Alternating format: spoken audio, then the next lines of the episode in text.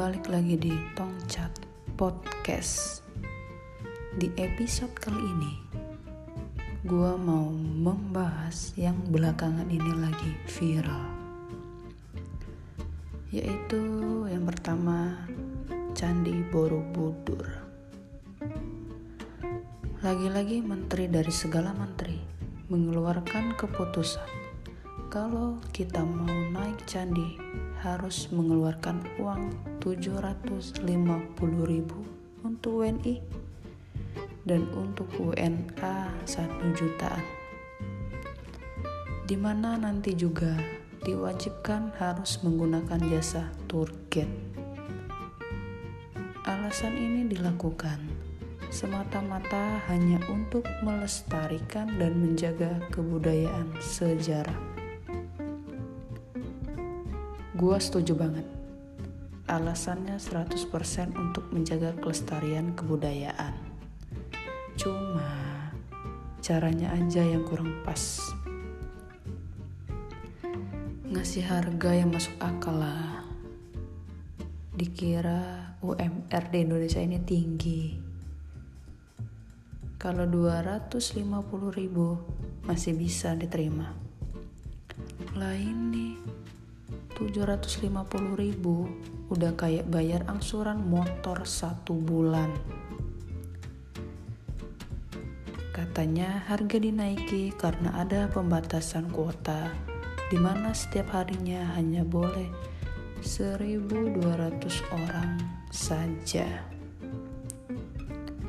Ini yang buat kebijakan, nggak tahu cara kerja atau gimana kan tanpa menaikkan harga masih bisa membatasi kuota.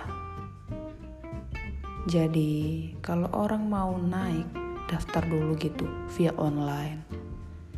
Kan bisa bikin sistemnya lebih jelas juga, lebih enak, lebih tahu siapa aja pengunjung.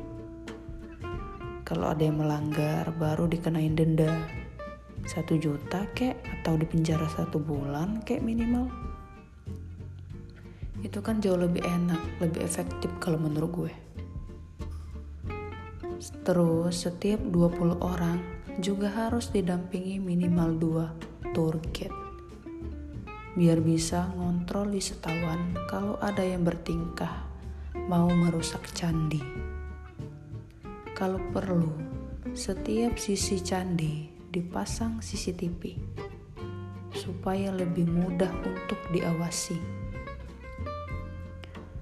kalau memang mau melestarikan ya udah, sekalian aja dilarang menaiki candi. Wisatawan hanya boleh berkeliling di pelataran sekitar candi. Udah, gini lebih baik menurut gue. Toh, kan itu juga sebenarnya bukan tempat wisata, itu sebenarnya tempat ibadah. Yang mana artinya tempat itu harusnya suci gue takutnya 700 ribu eh 750 ribu dikali 1200 itu besar loh. Yakin hasilnya nanti dipergunakan sebaik-baiknya. Takut ada para tikus berdasi Selanjutnya gue mau bahas berita tentang dari tempat Holy Wings yang memberi promo di mana bagi orang yang bernama Muhammad atau Maria akan mendapatkan minuman gratis di hari Kamis. Mungkin maksud hati biar menarik para pengunjung buat datang ke tempat mereka dan benar, akhirnya banyak yang datang ke sana. Bukan buat nongki, apalagi ngambil promo. Tapi malah nyuruh untuk tempat itu ditutup. Lagian udah tahu itu kedua nama nama sakral. Eh malah dibikin buat promosi di tempat begituan. Habis sudah kalian lo musik satu agama aja hebohnya kayak apa lah ini malah musik dua agama sekaligus Pokoknya adegan ini jangan pernah ditiru. Holy Wings berdari, berdali kalau pihak manajemen tidak ada yang tahu akan promo tersebut. Gimana ceritanya? Bawahan gak ngelapor kerjaan mereka ke atasan. Bukannya kalau apa-apa itu harus persetujuan atasan dulu.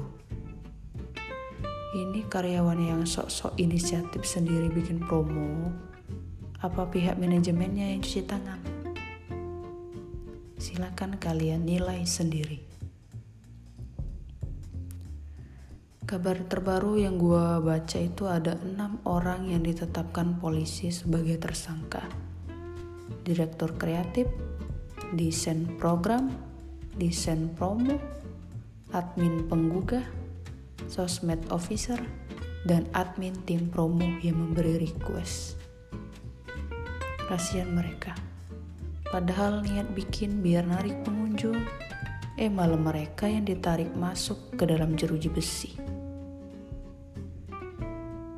Ini tempat memang suka bikin viral sesuatu yang bikin orang emosi. Entah itu memang tanpa sengaja atau memang strategi marketing. Gua nggak mau berkomentar. Karena yang tahu hanya mereka dan Tuhan. Tapi kalau memang strategi marketing, itu menurut gue keterlaluan sih. Kalau karyawannya yang dijadikan tumbal. Terima kasih. Itu pendapat gue. Silahkan kalian nilai sendiri. Bye.